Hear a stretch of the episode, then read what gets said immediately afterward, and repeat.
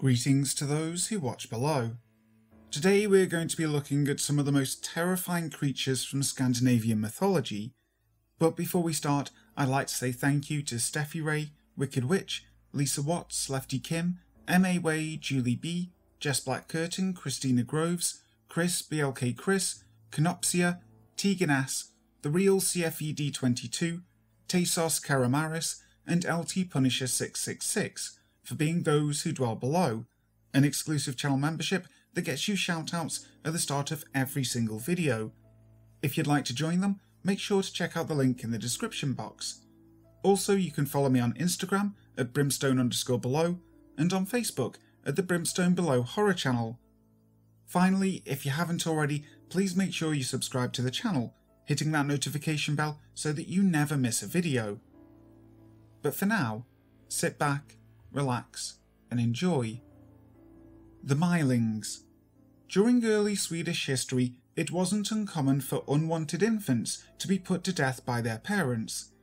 This may sound brutal and heartless, but for many parents, it was a matter of not being able to afford another mouth to feed. Other infants found their way to an early grave because they were conceived out of wedlock, or they were the result of adultery, both being extremely taboo in Swedish culture.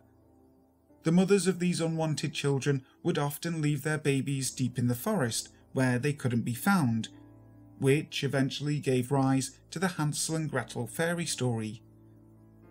Because they weren't baptized, it was thought that these children wandered the forests, streams, and hollows where they were left, waiting for unwary travellers to pass by. When they encountered these travellers, Mylings would jump on the victim's back, wailing and crying to such an extent that it would drive the victim insane. It was also not uncommon for Mylings to drive their victims into the nearest burial ground. Once there, the Myling would demand that their victim dig a grave and then give them a proper burial, something that they had never received while living. If the victim was unsuccessful in providing an appropriate resting place, the Myling would attack the individual and kill them in a blind fury. Pesta The Black Death ravaged humankind in the 14th century. In Norway, the pandemic came like a firestorm in the year 1349. In a matter of months, potentially as much as 60% of the population died. It was a disaster of biblical proportions it is impossible to understand the absolute scale of the suffering. Folklore and old tales often depicted the plague in the shape of an ashen faced old woman. Her name was Pesta, a Norwegian word for the pandemic itself. She dressed in a red skirt and brought terror to all who saw her. The dreaded creature travelled from community to community with a broomstick and a rake. If you came upon Pesta with her rake, then you knew that she would spare some of your people. But did she start sweeping with her broom, then there was no point in running. No soul would be alive by the time she had finished. Pesta wiped out whole communities. People died in their beds or on the paths walking through the landscape. Children were left orphaned and alone. The tale says that it took no longer than three days to die. The disease worked with such speed that people were unable to free their livestock from the stables and the sheds. Without food and care, the animals often succumbed to thirst and hunger. Before long, the last man or woman was gone, and everything was still. Years passed, and Mother Nature reclaimed the buildings and the fields. The warm shelter and the livelihood that people had laboured and struggled so hard for was all gone. One day, Pesta came to a lake and called out for the boatman to take her across. She wore a blue skirt this time, and at first the man did not recognize her. Gradually, it dawned on him who was there with him in the boat. He pleaded with her to spare his life. If she did, he would let her good deed be the payment for the boat journey. Pesta conferred with a large book she had in her lap, and then answered quietly, I cannot spare your life, but I can make your death an easy one. When the man returned home, he was as tired as he had never been before. He stumbled into his bed, and moments later, he was gone.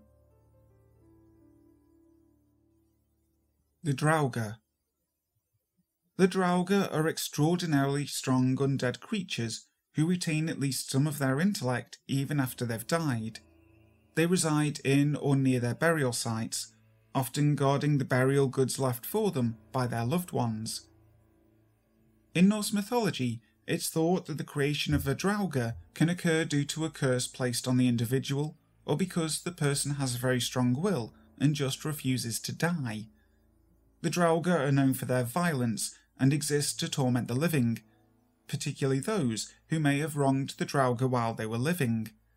The Draugr will even appear to their enemies' livestock, taking on a rotting appearance before chasing the animals until they have literally been run to death. If an undead creature of frightening appearance and size isn't enough, the Draugr are also thought to have uncanny magical abilities. They can shapeshift into other forms, such as a bull or a horse, but the forms that they take are all damaged in some way, usually with missing or broken limbs or appendages. One of their favourite forms is that of a cat. Once they've assumed this appearance, they will make their way to their chosen victim. When the individual has gone to bed and fallen asleep, the Draugr will sit on their chest, increasing their weight until their victim can no longer breathe, resulting in their death. Even though the Draugr may cheat death, animating their bodies in order to terrorize the living, it's only temporary. Their bodies continue to decay even as the Draugr animate them, until eventually the body becomes too damaged and can no longer be utilized. At this point, the Draugr dies again, this time permanently. The Norse took careful precautions to prevent dead loved ones from rising as the Draugr. A door was created on the outside wall closest to where the person died so that the corpse wouldn't have to be carried through the front door. The Norse thought that if a person was carried out through the front door, they would remember how to enter the home and terrorize those within it. Some families even went so far as to drive nails into the feet of the departed to keep them from rising. The Gjenganger. A Gjenganger is a revenant from Scandinavian folklore that has similar traits to a ghost or vampire in modern fiction. A Gjenganger would have several reasons to return from the afterlife. Murdered people could seldom sleep peacefully in their graves, after all. The same went for their murderers. People who had committed suicide often came back as Gjenganger, because Christian tradition held that self killers were fit neither for heaven nor hell. At other times, people came back from the grave because they had left something undone. Most often, they needed someone to help them do this before they could finally be at peace. The biggest difference between modern ghosts and the Gjenganger is that the Gjenganger in the Scandinavian tradition took on an entirely corporeal form. It normally had no spectre like qualities whatsoever. In older traditions, it was also very malicious and violent in nature, coming back from the grave to torment its friends and family. In the way that they acted, and in the extensive precautions their relatives took to make sure they stayed in their graves, Gjenganger were more akin to Eastern European vampires than modern day ghosts. This tradition of the violent Gjenganger goes back to the Viking Age, where they are present in many of the Icelandic sagas. In slightly newer tradition, the Gjenganger remains a violent entity, though in a less direct way, now becoming more of a disease spreader. These Gjenganger would attack people with their so called dead man's pinch. This would result in the living person's skin becoming sunken and blue, where the Gjenganger had pinched them, and this often led to disease and death for the afflicted person. The pinch was often administered when the person was asleep. Both the Hildefyrk and Nokken were also accused of doing the same, using bites instead of pinches, often aimed at the victim's face. This belief in beings attacking people in their sleep was used as a warning against going to sleep in specific places, such as near the graveyard, mountains, or water. In later Swedish folklore, a distinction is made between the traditional Gjenganger and another type of ghost known as a ghast. Whereas the Gjenganger looked virtually identical to a living human, the ghast was known to be transparent or skeletal in appearance. Sometimes it would also have sharp fangs and claws, thus making it impossible to see who the phantom had been while alive. And whereas the Swedish version of the Gjenganger were usually said to be rather harmless, it was the ghast who was known to cause diseases. They were also known to cause accidents and scare people for no apparent reason, other than that they enjoyed doing so. The Nokken. The Nokken, also known as Nek, Nicor, Nok, Nix, Nixie, or Nixie with a Y, are shape-shifting water spirits in Germanic mythology and folklore who usually appeared in the form of other creatures. It is also known as the brook horse, given that it shapeshifts into a horse and would drown men and women who were foolish enough to ride it. The Scandinavian Naken, Naki, and Nak were male water spirits who played enchanted songs on the violin, luring women and children to drown in lakes or streams. However, not all of these spirits were necessarily malevolent. Many stories indicate at the very least that Nokken were entirely harmless to their audience and attracted not only women and children but men as well with their sweet songs. Stories also exist where a Nokken agreed to live with a human who had fallen in love with him but many of those stories end with the knock returning to his home, usually a nearby waterfall or brook. The Nokken was said to grow despondent unless they had free, regular contact with a water source. It is difficult to describe the appearance of these creatures, as one of their central attributes was thought to be shape-shifting. Perhaps he did not have any true shape. He could show himself as a man playing the violin in brooks and waterfalls, but could also appear to be treasure or various floating objects, or an animal, most commonly in the form of a brook horse.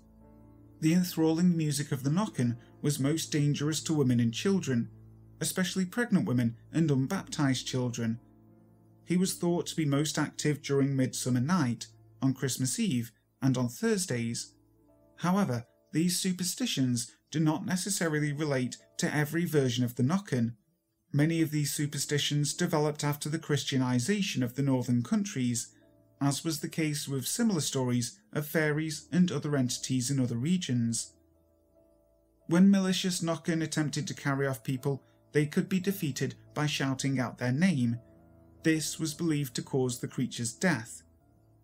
Another belief was if the person brought the Nokken a treat of three drops of blood, a black animal, some Scandinavian vodka, or wet snuff, which was dropped into the water, he would teach the person his enchanting form of music. The Nokken was also an omen for drowning accidents.